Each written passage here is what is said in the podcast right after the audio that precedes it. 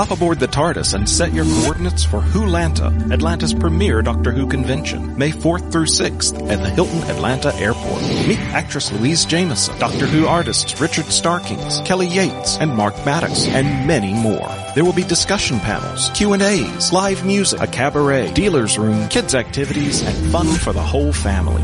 For more information, go to Wholanta.com. Wholanta 2018. Don't miss it.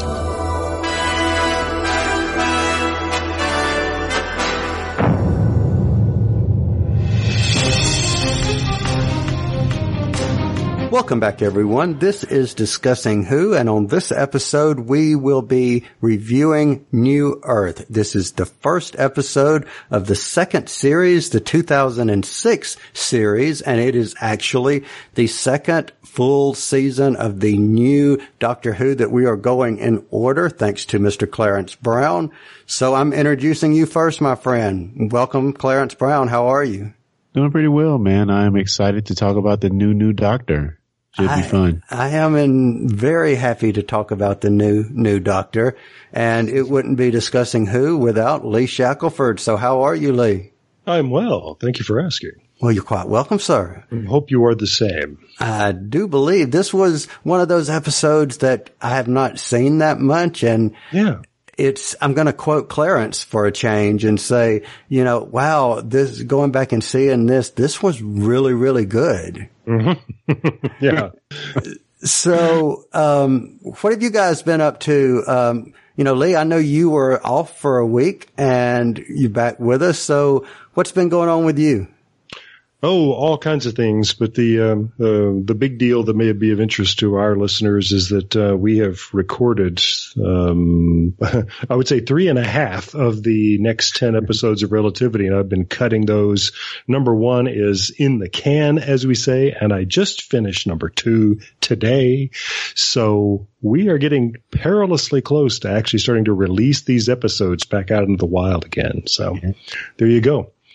And um, yeah, and it's always, as always, starring me and Elena Jordan, and uh, folks will enjoy also hearing Mr. Clarence Brown. yeah, it's been a lot of fun jumping on with you and learning the ropes a bit because I'm definitely the newcomer, but again, a lot of fun. That's uh, no, nobody is born knowing how to do this stuff, so there you go. What's so what's new with you, Clarence? Oh man, nothing much. Uh, except TupeloCon, which is in Tupelo, Mississippi, which Cal and I attended over this past weekend. And, uh, it was great. We saw a lot of cool people, uh, a lot of interesting characters. And, um, it was cool to have a lot of people come by our table who said they know us, which is, uh, will always put a smile on your face. So yeah, yeah, yeah. Uh, it's, it's, it's been a, a, fun past few days. What you about know, you, Cal? Yeah. So, so they, yeah. they decided, decided, oh, I'm getting a lot of feedback. That's yeah, weird. I did too all of a you sudden. You got that? Huh. And then it went away again. Yeah. Weird. Weird. Okay. We went into an odd little wormhole there for a uh, we were talking about yeah. relativity there for a minute. We were hearing voices. Yes. And then we, yeah. weird. Uh, weird. Anyway, no, I was just about to ask. So they, they decided to have Tupelo Con in Tupelo this year, apparently. yeah. That's kind of cool. Yeah. Oh, where, where, are they thinking about having Wholanta? Oh, I don't know. Maybe in Atlanta? Maybe. Maybe I get it. And speaking of Atlanta and Wholanta, the three of us next weekend, which is the first weekend of May 2018. Uh, if you are listening to this at another time other than 2018, we will be at Wholanta 2018 next weekend. So very much excited to do that and get there and do some live recording, video recording, hint, hint guys, as well as audio while we're there. So absolutely can't wait for that. Oh yeah. Definitely but, should be fun. But before we get into the review, Lee, I want to tell you about this gentleman that Clarence and I met while at uh, Wholanta. And he is a younger gentleman, and I would say around the age of maybe eight to ten years old. Wouldn't you say that might be accurate, Clarence? Maybe eight yes. to ten? Yeah. So, um, he, he and his father came up to the table uh, I was sitting there. Clarence had gone to take some pictures and I was sitting there and he came up and he had the Matt Smith bow tie on. He had his sonic screwdriver you know, and he said, you know, he was a fan of Doctor Who. I, and obviously, you know, I could say, okay, yeah. So he's, you know, and I think his father said, or maybe he did, but something was about testing his knowledge. So I said, okay, um, who's, you know, um, the 11th doctor, I believe. And he said, Matt Smith. And I said, okay, who's the fourth doctor? And he said, uh, Tom Baker. And then I said, okay, well, this, you know, this fellow knows his stuff here. So then I said, okay, I'm going to give him one that, uh, he wouldn't get. I said, okay, who's the second doctor? Patrick Troughton. You know, just before I could even say it, he had, he had said it. And I said, okay, I'm going to do something that he will never get. And I said, okay, I got one for you. And I went, one day I shall come back. And before I could even go any further, the first Dr. William Hartnell, wow. and he continued on and I gave him, you know, I even went, I said, who's the ward? John Hurt. And he just went on and on and he calls himself the 16th doctor. Yes, which is really funny because when I actually got back to the table, when I saw Kyle and this, this young man chatting it up and I said, Oh, you're wearing the Capaldi outfit. To which he adamantly corrected me. He said, No, I'm the 16th doctor. And he showed me his name tag, which of course I missed, but yeah, really knowledgeable kid and, and really awesome character. And yeah, he's, he's, uh, working toward the 16th doctor. So watch out. Yep. BBC.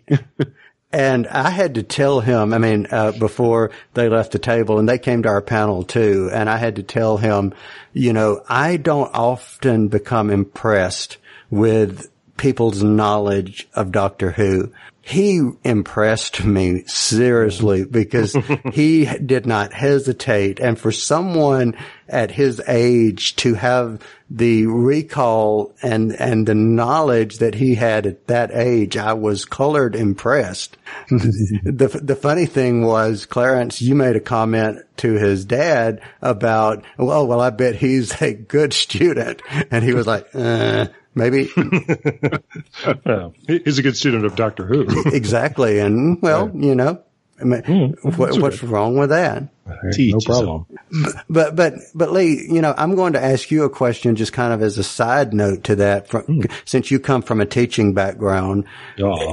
Do do you find uh, that it's a universal thing?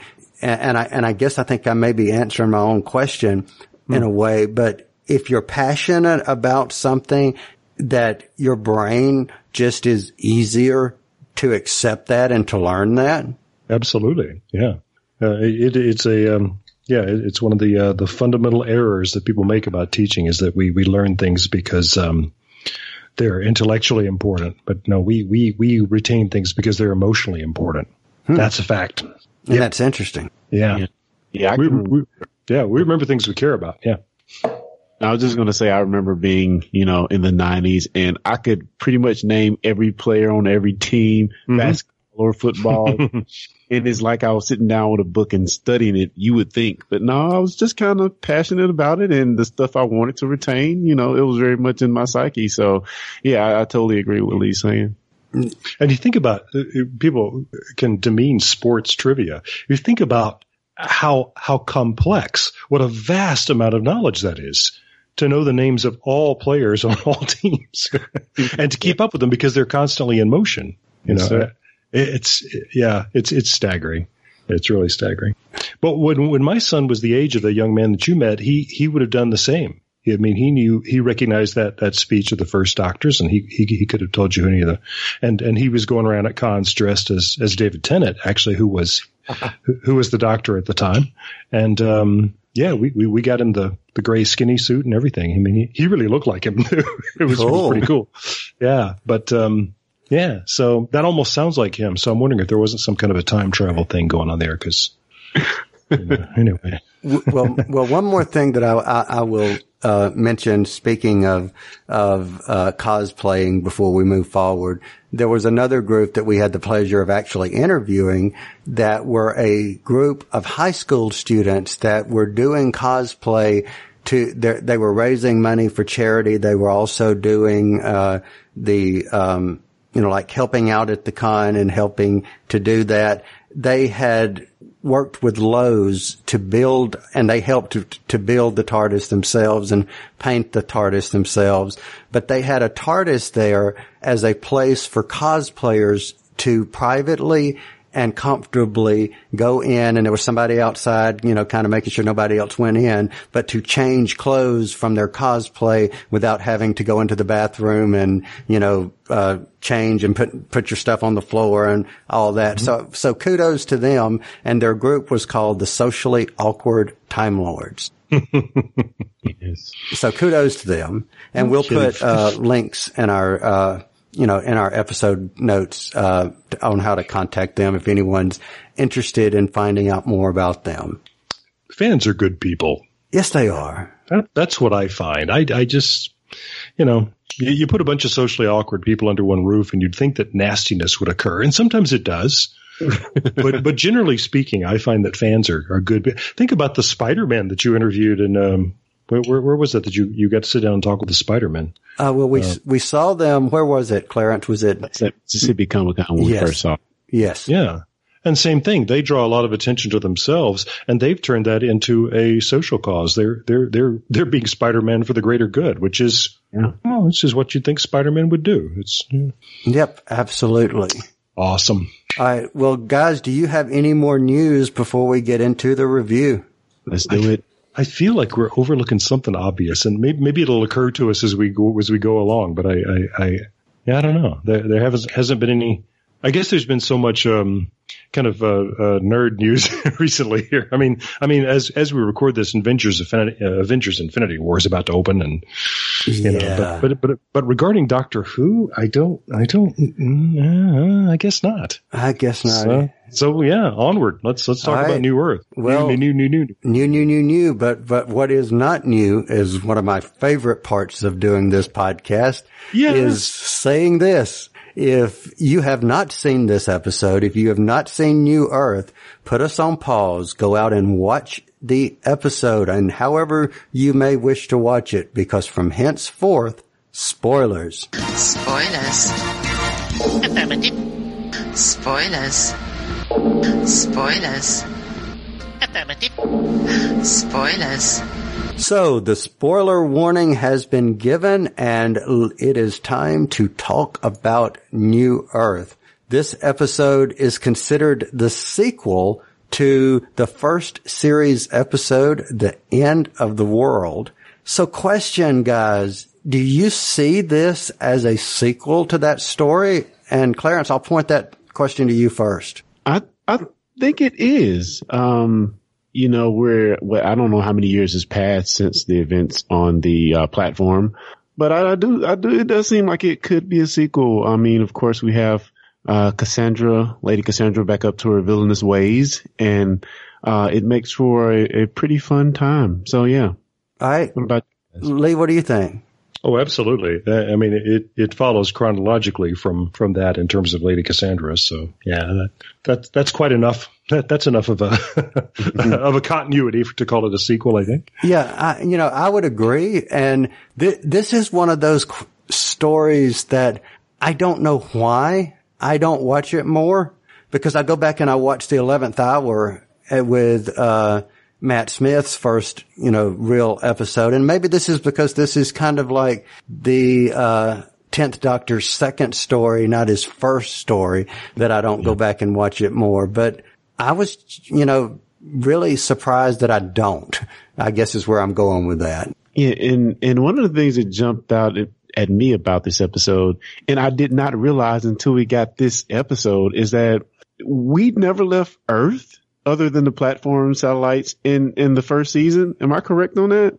Mm, Whoa, that's a very Wow. good. Wow Yeah. observation, but you're we've right. nev- we, we've never been out of Earth orbit in the, the whole Ninth Doctor time, or are we overlooking something obvious? no, we're trying trying to think. Uh, I don't. no, because it was a satellite. You're right. Uh-huh.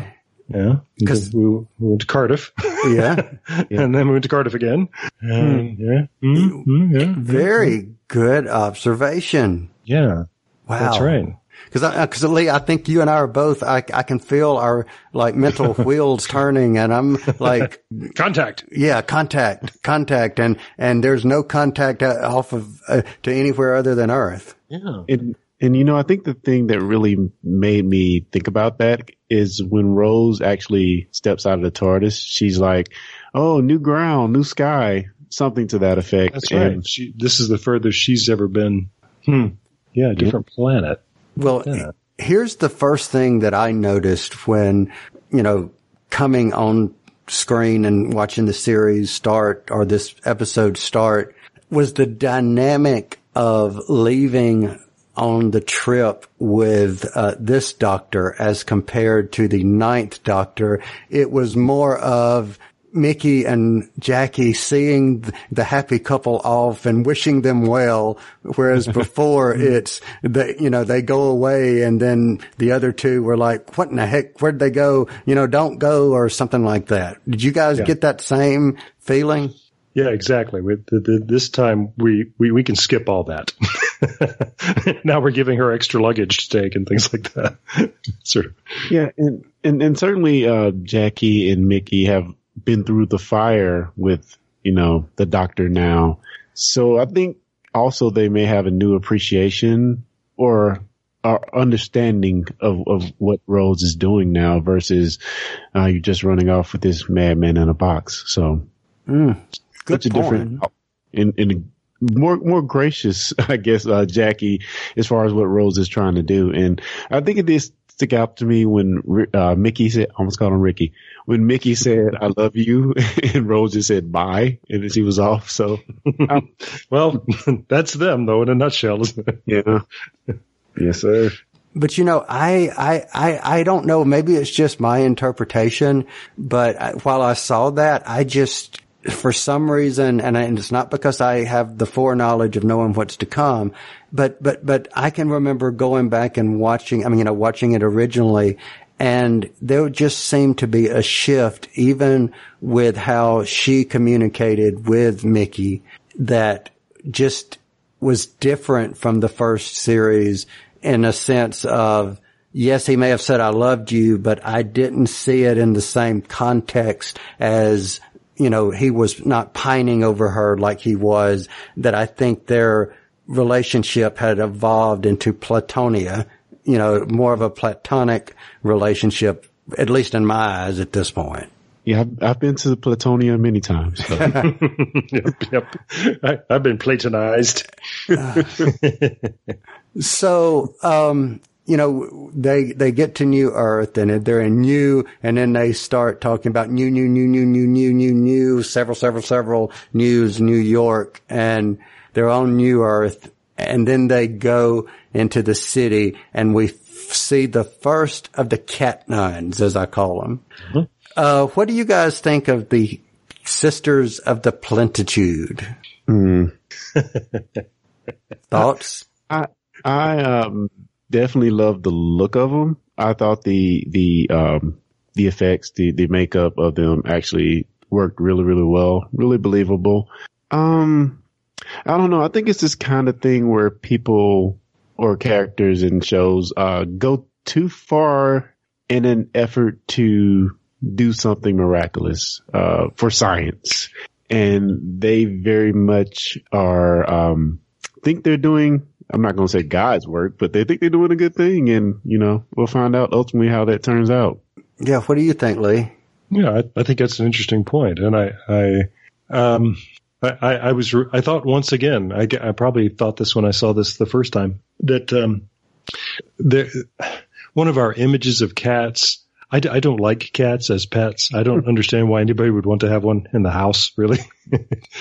um, and and our, our listenership just uh, fell off. Fell off. Yeah, I know. will So not blaspheme. uh, but it's just uh, not my thing. But but the the positive image of cats that people have uh, is is about them being uh, neat, about them being tidy and clean, and they clean themselves and so on. And I remember thinking, oh, the, the, they're cats. Oh, okay, that makes sense. Yeah. And so that, that was my thinking was, you know, oh, well, yeah, cause they're clean. I, you know, I love it. And I don't know if that was the whole idea behind this or not, but it's, uh, but it's a lovely thing. There's also a little bit of fan service because uh, so many people love cats so very, very much that uh, one of the things I've learned, kind of the hard way, is that if you really want your um, your franchise to be successful, it needs to have lots of cats in it. So, um, yeah. and yeah, so this was this is Doctor Who giving in. So, Okay. All right. So I'm going to, to uh, since we're talking about the, uh, various, or we're talking about the sisters, you know, we see the, um, the one who was with a certain character that we'll talk about in just a minute, Novice Ham, or ha- yeah, I believe that was, uh, how they pronounced, or Hame, Novice Hame. We will see her again, uh, more than, you know, we'll see her at least one more time. And we, I'm not sure if she was in series six or not, but we do see that, you know, one of the sisters again in series six, but there is a sister called Sister Jet. And I was not aware who actually played Sister Jet until I was looking at the uh, list of who was in the episode.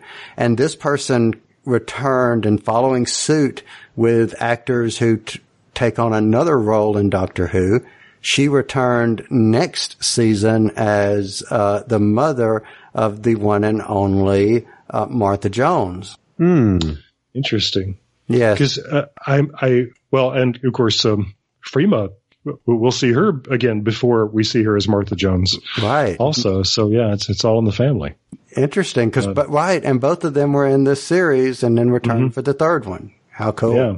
So let, let, let me ask you guys, uh, a little bit moving on from the sisters to seeing the face of Boe again. Mm-hmm. Okay. So tell me what that thought was that was going through your head. I just I love the face of Boe. I just love the whole idea of the face of Boe, and um, I was just glad to see just glad to see him again, and um, and that it, it looked like we were going to sort of introduce him, and then in this sequel. So he, he he's part of the other continuity is uh, Cassandra and but also Face of Boe right from uh, End of the World, um, and that maybe that was going to be the beginning and the end of him, um, but it's not. So I enjoyed the kind of cliffhanger aspect of uh, having a new mystery related to the face of Boe. Clarence, what did you think? And I, I guess the last we had heard of him, he was off having babies or something. Yeah.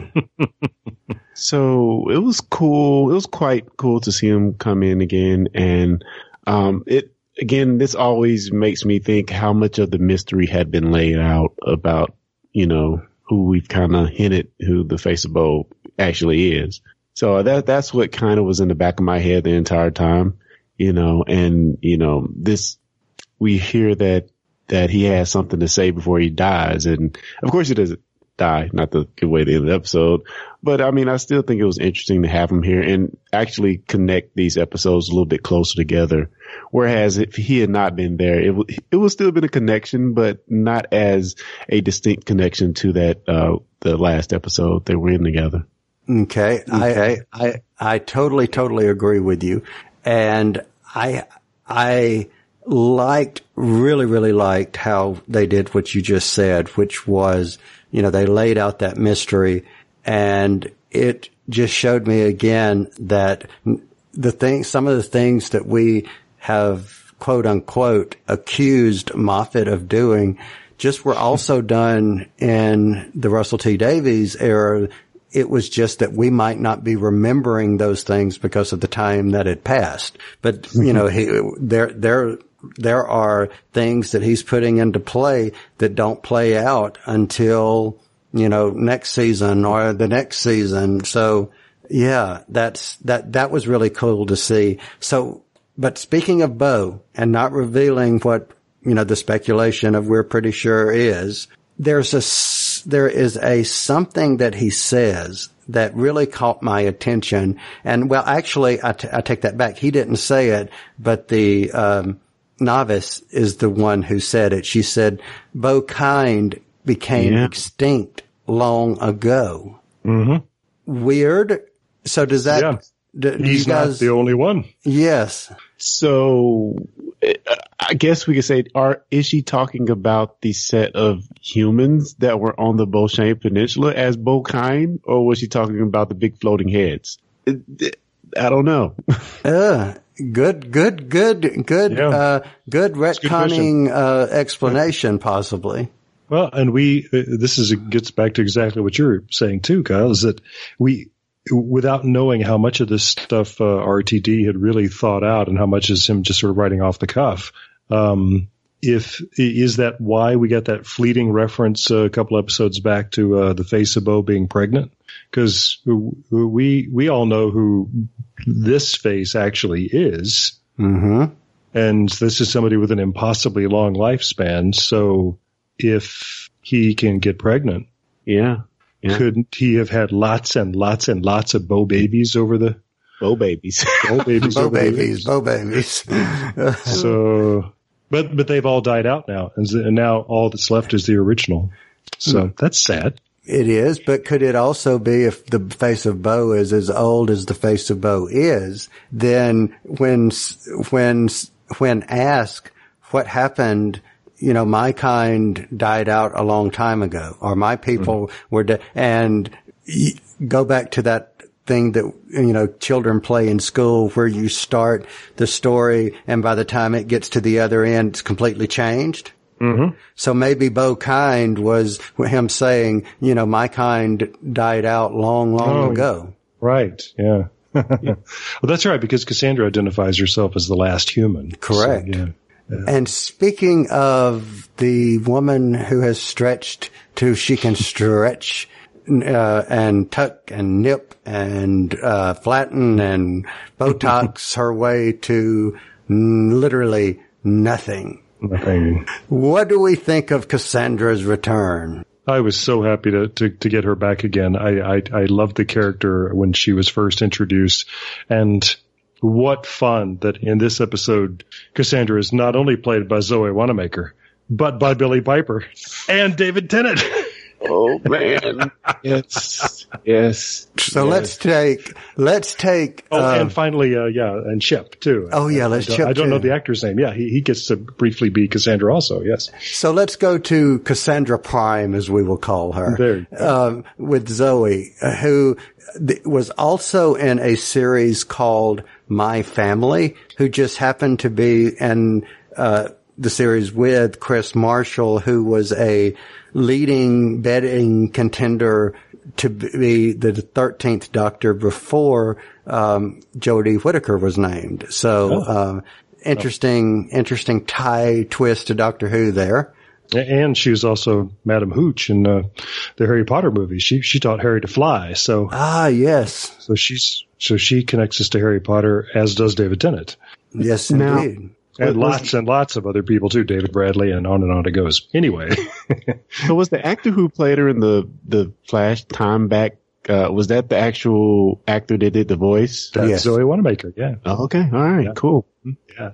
So yeah, she she gets to play her her non facelifted self as well. Back when she had legs and stuff.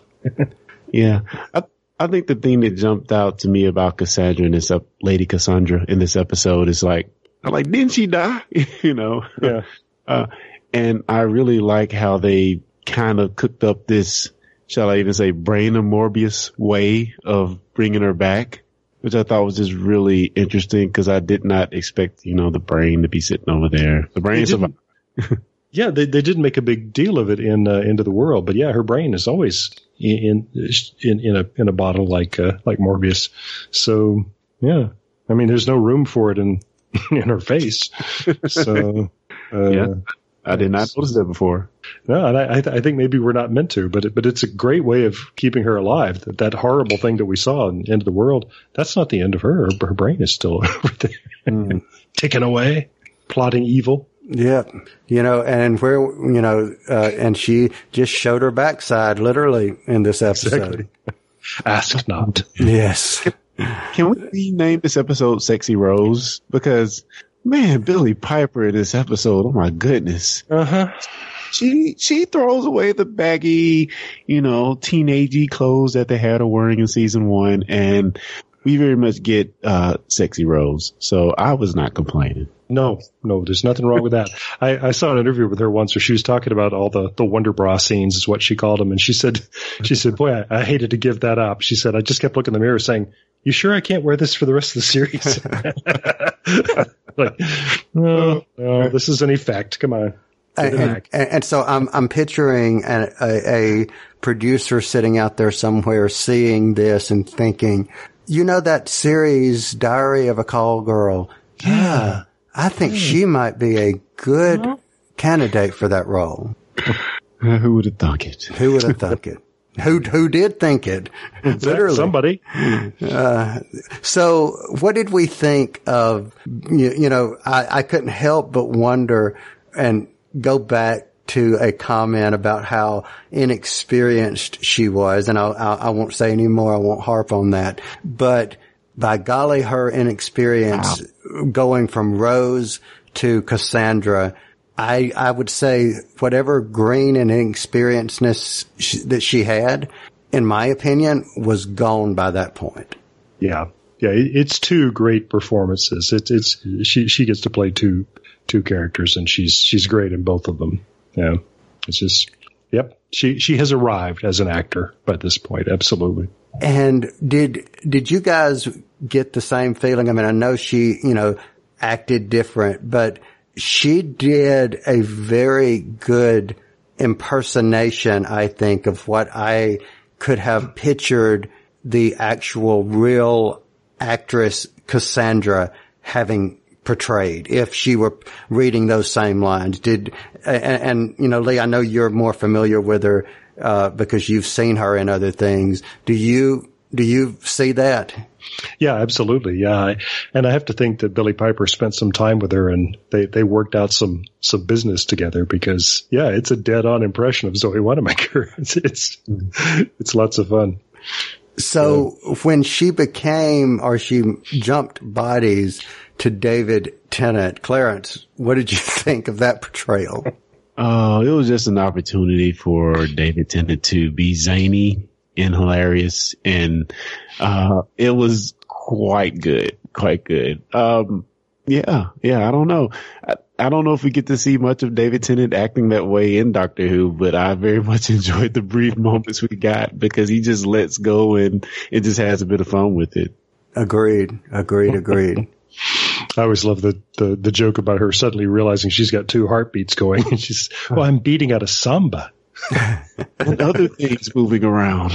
exactly. Yes. It's not used much. right. These are all new experiences for this body. Yeah.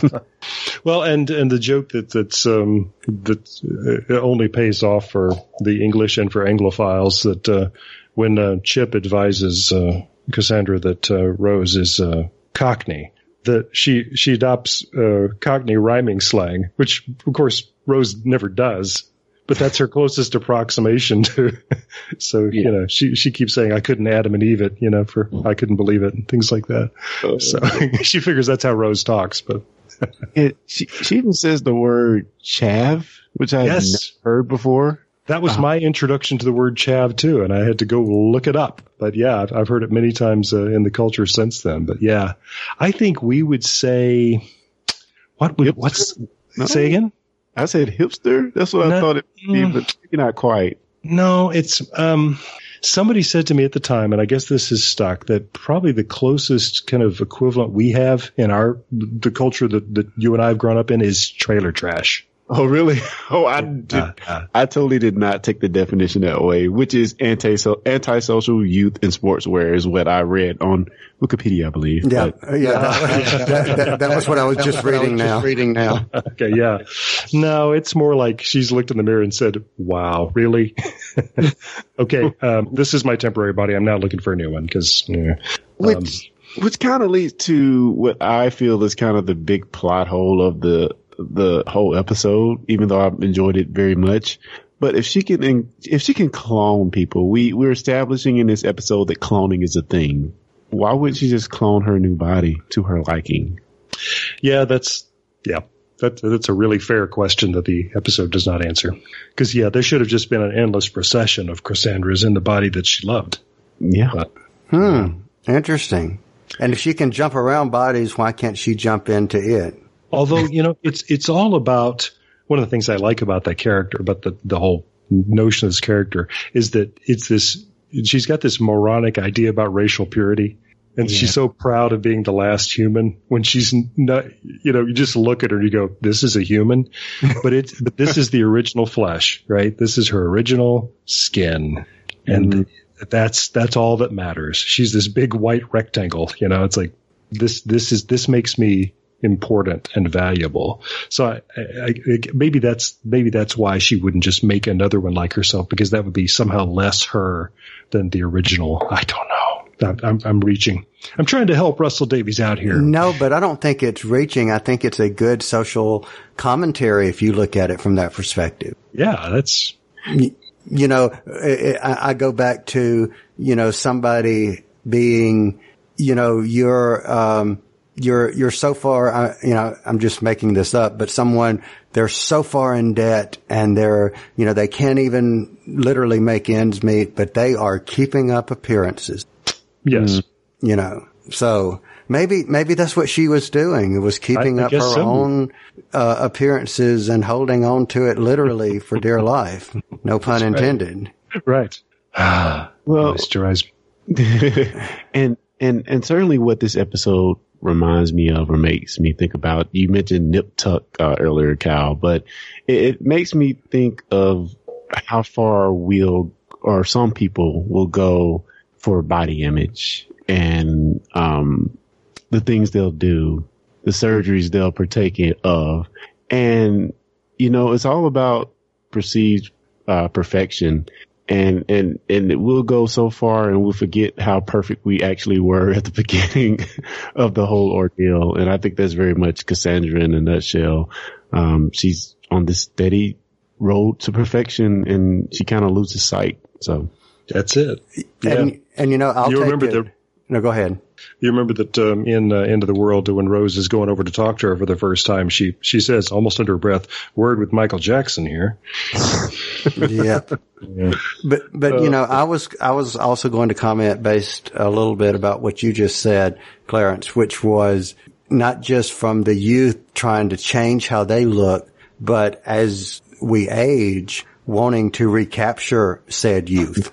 yeah So let me ask you guys, you know, we see with the sisters that they are healing people that just should not, you know, they've got cures that the doctor is saying, you know, you, this person should be dying in a couple. Oh, you just cured them. And how are you doing that? And we find out that they are cloning these people as, as we've established, but subjecting these clones to all types of bacteria and diseases all at the same time while farming cures. Thoughts hmm. of that? So I'm I'm wondering. I I mean, I know, but I'm wondering, was this a com- commentary on the um, cloned embryos? I think that was a thing like 10, mm-hmm. 15 years ago. Yeah, stem oh. cell research. Yeah. Yeah, yeah. So mm-hmm. I'm wondering, is this a commentary on that? I, watching it again, I was try. I was asking the same question. I thought this is this feels like um, cutting social satire, but I'm not sure what the target is exactly. Uh, if we're if we're talking about something in particular, I'm not sure what it is. But but I, I think, but Clarence, I, I think you're right. I think this the the closest thing I can think of, especially 10, 15 years ago, who would have been about uh, the debate about stem cell research. So maybe maybe that was it. But uh, I don't know. If so, it's it's kind of a surprising view for the show to take because it that's that's that's that feels like a kind of an anti-science stand for the show to take, which would be uh, very un Doctor Who like, really. Yeah. All right. And I think No, I was just going to say real quick, the, the cloning of the sheep was in 1996. So that was 10 years prior to, uh, to this. Right.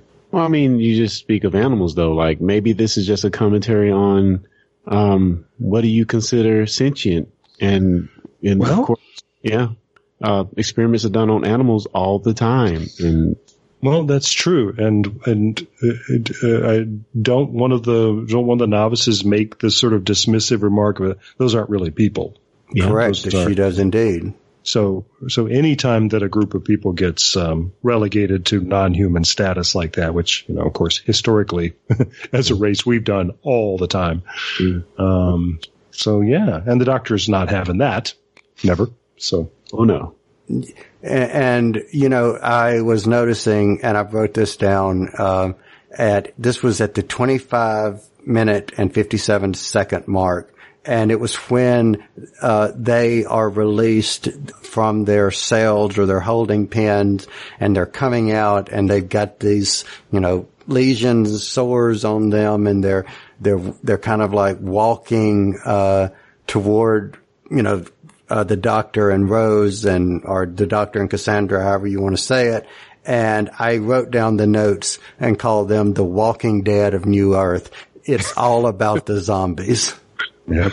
And it was in this episode. It really was all about the zombies for this one. Cause they kind of were. zombies. They kind of were by the way they were walking a little bit. Well, yeah. Uh, they were more walking than Walking Dead, though. I think the, the the whole point here is those people are alive. But they were dying though, and they were, so that would have made them the walking dead. I think they would have stopped walking when they were dead, though. I think uh, Maybe so. you're crossing the streams. I think. And I noticed that this was one of the times that, maybe the first time that this doctor said, I'm sorry. I'm so sorry, which is something that he says over and over. That's right. It becomes a it becomes almost a catchphrase for the tenth Doctor. Yeah. Yes, it does. This is sort of a step to one side, but should we talk about TARDISodes? Sure. Let's talk TARDISodes. Do you, uh, because this was New Earth was the first episode to to air uh, or ship. I don't know what the word- the word would be to be released with a mini episode. In this case, it was a, a prequel, a little prequel to New Earth, and they were just you know a single scene.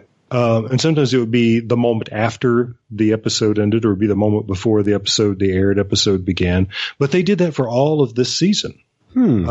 and uh, they're all still out there. But uh, the whole idea, um, and I only know about them because they were on the DVD of this year when when that was released. But um, my understanding is that the, that this was an experiment of the BBC's, and they had the idea that what we're going to do is we're going to get this this new hip generation who's walking looking walking around looking at their phones all the time, and everybody's going to see this this. Um, sort of prequel episode for all these for Doctor Who on their phones, and it was kind of a dud that people didn't they didn't do that.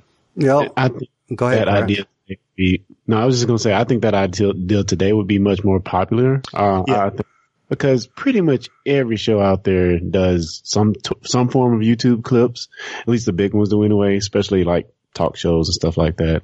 So yeah, I, and this is my first time hearing about these TARDISodes, so I will be going back and watching them. Yeah, yeah, go get them because yeah, I mean, uh, it, it, it was it really fizzled in trying to do this with this year of Doctor Who, but but you know, but Clarence, I mean, you're you're 100 percent right. Now this is common practice. This is so they they were ahead of their time. They yeah. uh, one of the things they found was that people didn't want to look at them on their phone, but they did want to see them on their personal computer. So people were downloading them like mad on their on their laptop or whatever. But Well, I, I think I have a indicator as to why this may not have been popular at, at the time that it came out. This, this was originally broadcast on April the 15th of 2006. And the smartphone as it has become known per se today being the pre, uh, this is pre iPhone, you know, first generation iPhone, which was not until 2007. So whatever smartish, you know, uh, intellectual phones that people may have had at that time were not as smart as, you know, what they would be in the next two or three years right. across from Android. I mean, Android, Clarence, you, you can probably answer this question. Android hadn't even come out yet, had it? Uh, no, not as we know it today. And I mean, furthermore, think of network speeds compared to what we have today. Yeah, Yeah. that's a really good point. And my understanding is that um, each of these little things, when uh, when you got an ad on your phone, which I guess would have been the iPhones, right? They uh, that it, it, they got a big warning saying, you know, your your local carrier may charge you for seeing this content, Oh. which which we're all really accustomed to now. But apparently, that really scared people off. Said, oh well, then hell with that. Right. I'm not gonna, you know. So you know, cool idea, but it just it wasn't it wasn't time yet. So Bring it back. yeah, all of which is to say there is a little more of New Earth out there. Very, So, very uh, interesting. Yeah, so so go look for that. So let me ask you guys, what did you think of the way that they were cured by this concoction that the doctor uh, made up and they used what's called a disinfectant. So the doctor cures them or basically concocts this concoction that cures them and In they use bucket. in a bucket in the disinfectant. And so, you know, now they're normal looking human people clones. So what did you guys think of that? It, it, it's it, it, it's one of the things that the show does, and I know that it really rubs some people the wrong way, and I always enjoy it. I, w- w- something like that that is so patently ridiculous, but it's emotionally um, satisfying. And so sometimes I just it, it's it's it's Doctor Who divorcing itself from being uh, anything like science fiction. This is magic. It's just magic, okay? And uh, and he's he's going to heal everybody, and they're going to heal each other by by hugging. Hooray! You know, I love it. So I know it doesn't make any sense, and I don't care. Because I am the doctor and I cured them. That's what he said. Yeah, that's right. And that, that's what we want to have happen. So yeah, the, the mechanism of how you could cure all diseases by taking all the cures and mixing them all up together, that wouldn't work. Don't, don't worry about that. Just forget that. Just don't, don't, don't worry about that. I mean, even even for a delivery method, if we did have this all-encompassing cure, it wouldn't have been as fun to see them go around and, and shoot everybody with a syringe. You know, right. It's the, this is the Doctor Who way of, uh, of of curing everyone, and it allows for him to have this doctor moment, which we all love. So, yeah. All right, so let's just jump ahead to the end, which is we see the, I would say the empathy, the sympathy, and the kindness of the doctor because we see Cassandra go into her caretaker's um, body and then realize that that body is dying. And what does the doctor do? He takes Cassandra back to the time when she was still Cassandra. And that last person to say to Cassandra, you are beautiful, you are pretty, is actually, unbeknownst to her, herself. So what did you guys think of that? And Clarence, I'll let you take that one first. Yeah. So was I the only one thinking that she would transport herself from the clone's body into her old body and it'd been a continuous loop of uh, Lady Cassandra? No, you're That- not. But but but we do see where the time she does transport into one of the the clones that were being experimented on, she does have a bit of a a change of heart. So it was good to see her finally face herself, you know, and realize, you know, kind of what what have I done to myself over these years? And, you know, set up that beautiful moment where she tells herself, You're beautiful, you know. So just great all around. It's an extraordinary grace, really, to, to be so kind to the ruthless Cassandra. Who, um, and well, what do you think about that? I mean, is it is it going too far? I mean, the doctor has has already told her your time is up. It's time to die. And, and then there's this mercy, this this extraordinary grace right at the end. But is that do you not think? what makes him the doctor? That's that's how I feel. Yeah. Um, I don't know. Yeah. I I do kind of feel like ultimately, if she did want to transport into somebody else, there's nothing he really could have done that I, you know, that I could tell. Mm. So, you know, he was giving her mercy, but I feel also it was her, you know, finally being ready to die. Yeah. Hmm. Yeah. Yeah. So he's just going to help her. Help, help that be as gentle as it can be. And, and, and you know, I think it's interesting how you said, or it's poignant, I think is a better word of how you said that, um, you know, you were ready to die. You were acceptance of dying or, or whatever. And that was, you know, what bitter, sweet mercy did the doctor give her than to this thing that she had been trying so desperately to hold on to, this image of herself as she was, is now her dying image. You know, that is what she sees as she dies, is she's being held and cared for and in a caring way. Because this is the old Cassandra that is being kind to this creature, this person that in her mind, she has no clue that the consciousness within is herself. Yeah. That's right. And that, and that being that was actually kind to her is actually her, her own self that is being showing that kindness. So there's a level of mercy and then there's also a level as knowing that as a viewer of tragedy to me. Yeah. So So wibbly wobbly question is do then the Doctor and Rose by taking Chip with Cassandra's body back, do they simply cause what happened in the first place? Hmm. Or have they changed history, potentially creating a new Cassandra who won't go on to be the evil Cassandra that we know? Hmm. By, by having this this beautiful moment, is isn't that something that she? Uh, I'm, I'm now writing. I'm now writing the fan fiction. Um, Yeah, my brain. Okay. So, so Clarence, you want to take that one or, or you want me to? No, I think, I think I just said it. My brain hurts. Okay. so, so, uh, perception is reality in my mind. And, and, and perception for Cassandra, w- younger Cassandra didn't change because she still perceived it just because this one being was kind to her. It, I think your argument or your hypothesis or your potential timelines wibbly wobbly would hold and would be true were it true that Cassandra knew that that was Cassandra. Hmm. Yeah, yeah, yeah. That would have made a difference. Yes. But, but for, but all she knew was this male came up to her and said, you're pretty and then died. Right. I mean, I, I think it's also a thing of self confidence too. When she gets this one moment where she's told that she's beautiful, I mean, I don't know if that makes her more confident or less confident because of the impending sur- surgeries or whatever. Mm-hmm. But you know, I I do think that you know having that one kind thing in some person's life can either more than likely put them on a better trajectory than what they may be going on. You know, you may change a person's day, you may change their life. You don't know. Mm-hmm. So I mean, I think it's all kind of ways this could go or could have gone.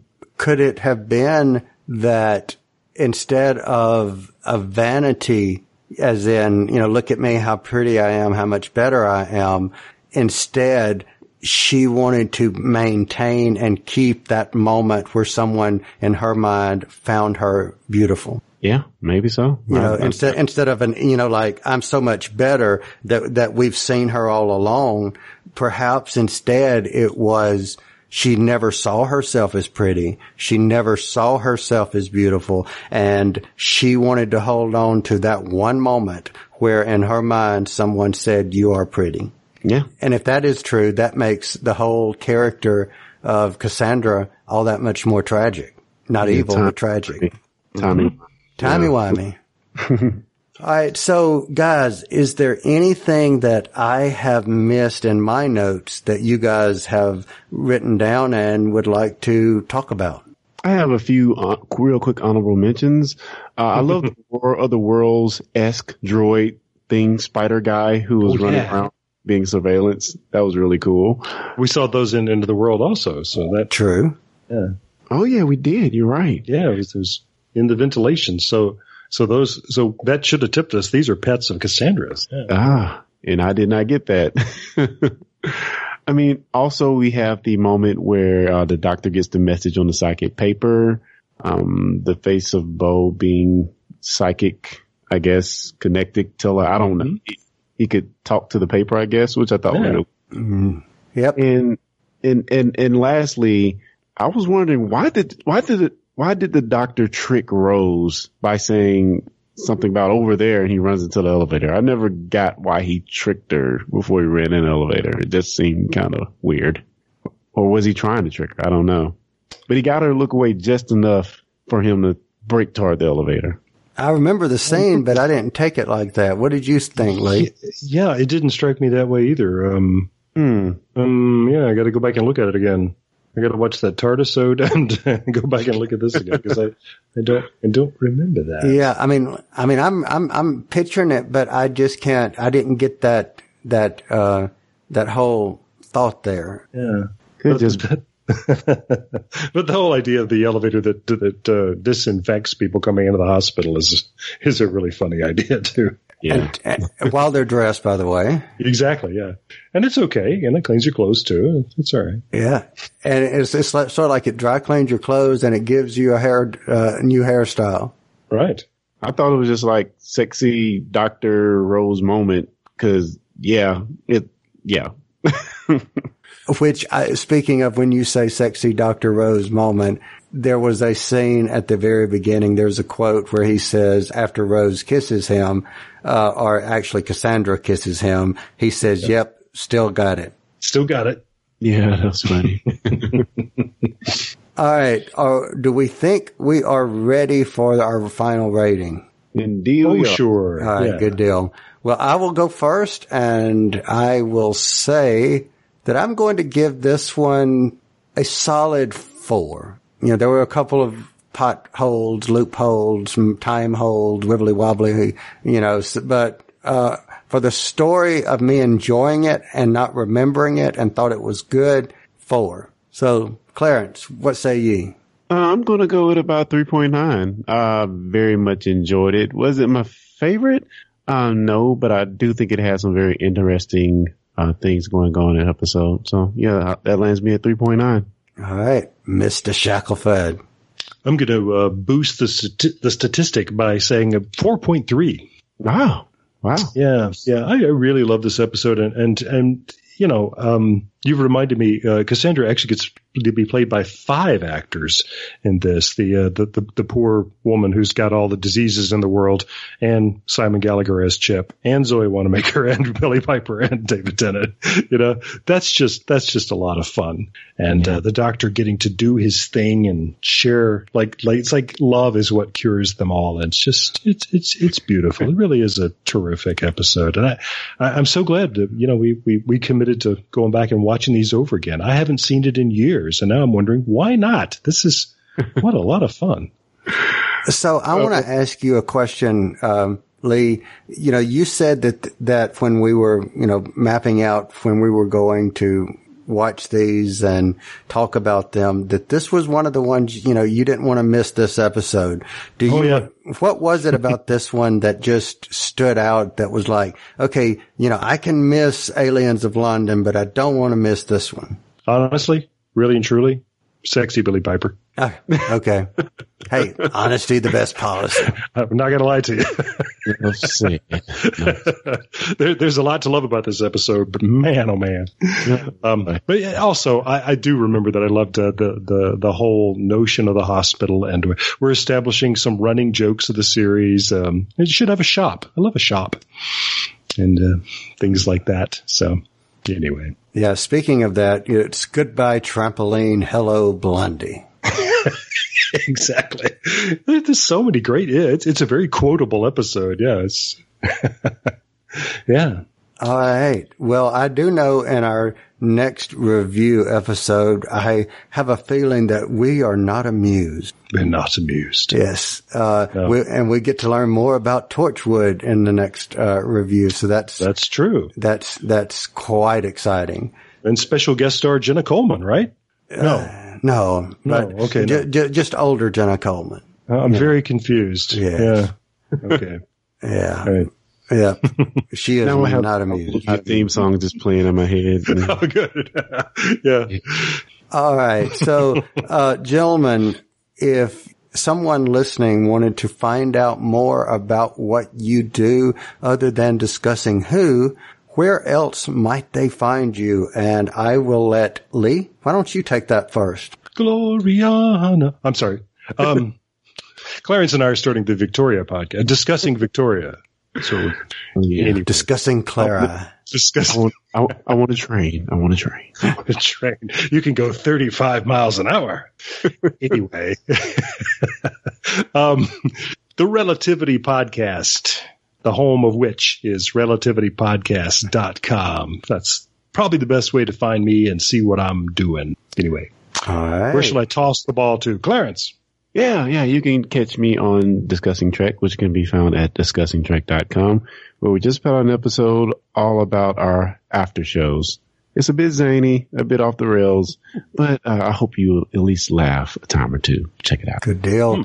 And we can also be found on discussingcomics.com, which of course is at discussingcomics.com. So, um, c- check us out. And for anyone listening, thank you for listening. Thanks for joining us on this episode tonight.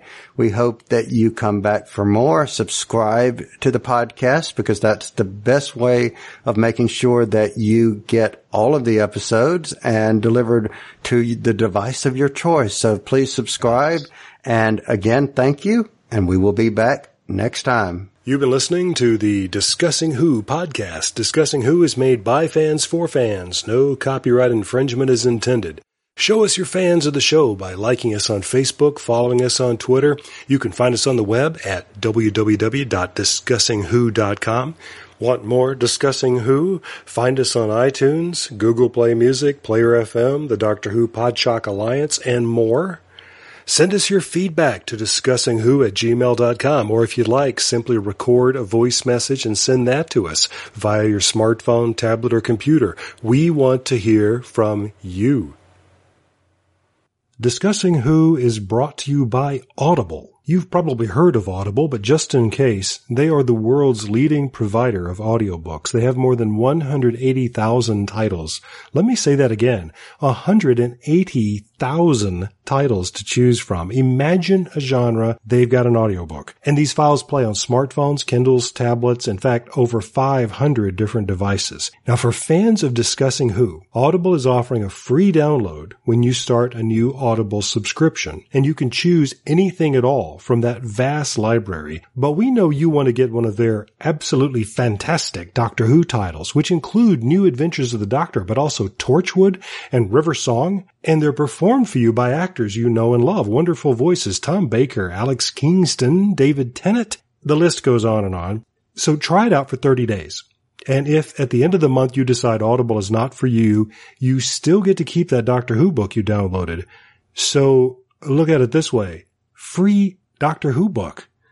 So here's how you get started. Point your favorite web browser to audibletrial.com slash discussing who. That's audibletrial, all one word, A-U-D-I-B-L-E-T-R-I-A-L dot com slash discussing who. Also one word. And that's how you get your free book. What could be better than that?